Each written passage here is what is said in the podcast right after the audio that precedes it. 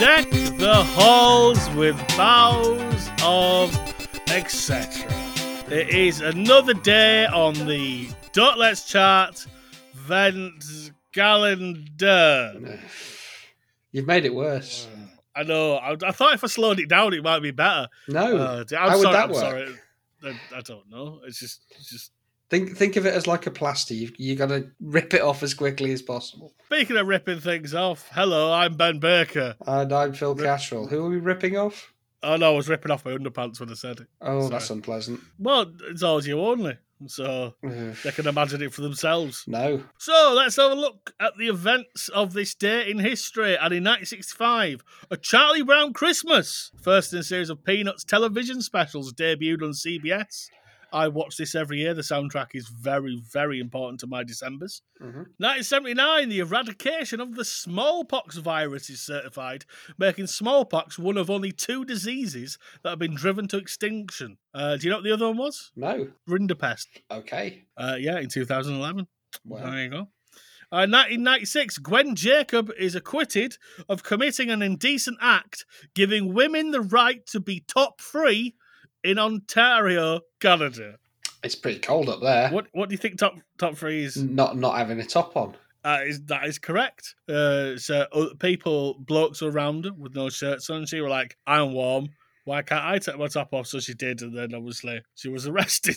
So it, genuinely, if you want to walk around with no top on in uh, Ontario, it's perfectly legal. And on TV, another uh, Coronation Street uh, moment as Coronation Street is first shown in fair.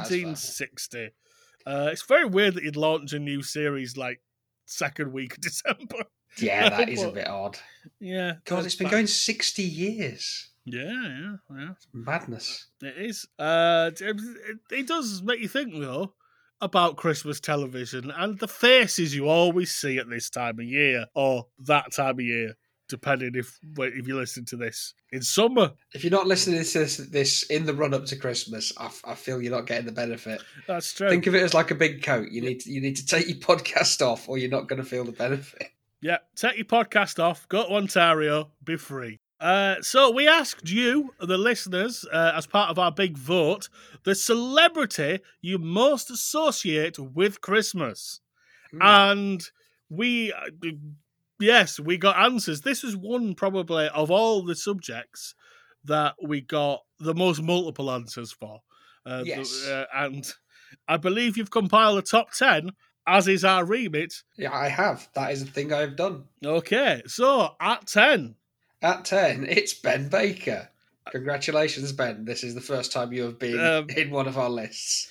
I, it is yeah uh, thanks uh, i'd like to thank the academy for academying Yeah. academying academying Good. i don't i don't know it's very strange i'm confused What what elements of uh, of Jesus Christ's persona have you taken on? Then would you say to get you to Uh, this illustrious position in this list? Well, that's good. Great. No underpants. That's always a winner. And Right. uh, I, I imagine he also wrote a series of books about Christmas television, I mean, it se- which seems are available plausible. very reasonably in the link in the bio. Number nine. Number nine, Alad Jones. You've been gone too long. Yeah, I like that one. It's good. No, Uh, it's, it's, I'm glad Ali Jones has had a career as an adult. He doesn't even sing in The Snowman. You know that, don't you? no, I'm I'm, I'm aware it's somebody else on. It's the, Peter uh, Orty who sings we in the go. original. I'm walking on me. uh, Number eight. Number eight, Mariah Carey. It's one Christmas song. It's it's a good one, but it's one Christmas song. It's weird because uh, I obviously doing the '90s Christmas TV book recently. Mm. I had to watch a lot of old '90s TV, and one out- thing I watched was Des O'Connor Tonight. Right. It was just before his uh, passing, unfortunately. Uh, but I saw a trailer for it. And it says, "Oh, Bernard Manning, Jackie Mason, Barry Manilow, and music from Kathy Dennis." Doesn't mention that Mariah Carey's on it at all.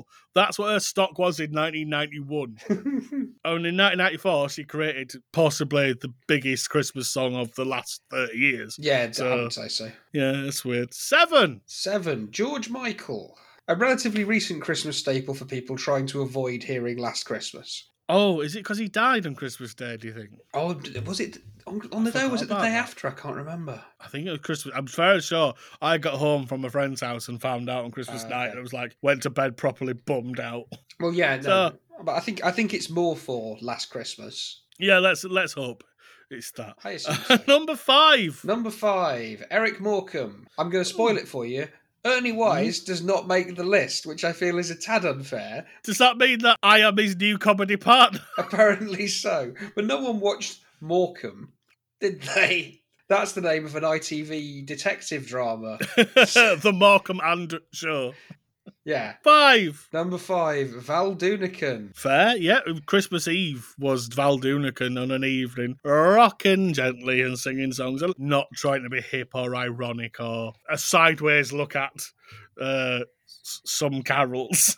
it's, just, it's just a man singing some songs, and it's nice. Yeah, that's fair enough. Yeah. Um, I was going to say, I think he's uh, he, he's big into uh, virus conspiracies, but I'm confusing him with Van Morrison, aren't I? That's the I, I, I was going to say Dal Vudican.